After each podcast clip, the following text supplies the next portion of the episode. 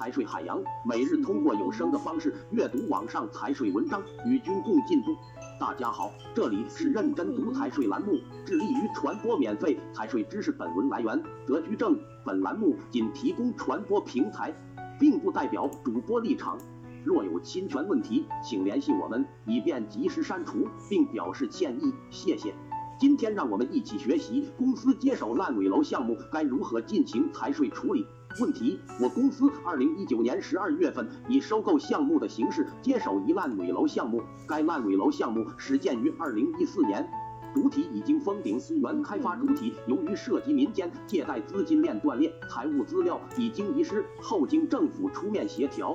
我公司以承担原开发主体三点二亿元债务为条件接手该烂尾楼项目。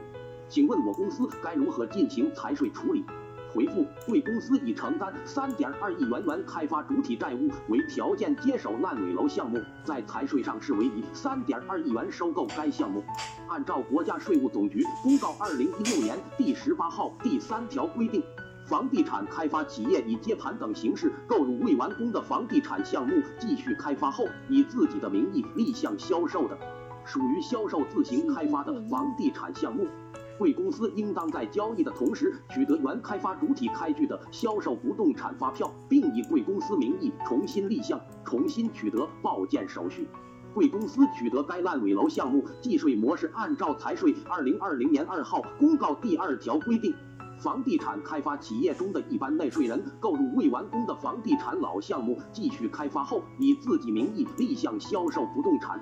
属于房地产老项目，可以选择适用简易计税方法，按照百分之五的征收率计算缴纳增值税。第七条规定，此前已经发生未处理的事项，按本公告规定执行。因此，贵公司可以充分评估该项目未来进项税及增值税税负，可以选择简易计税模式缴纳增值税。感谢作者，感谢大家收听。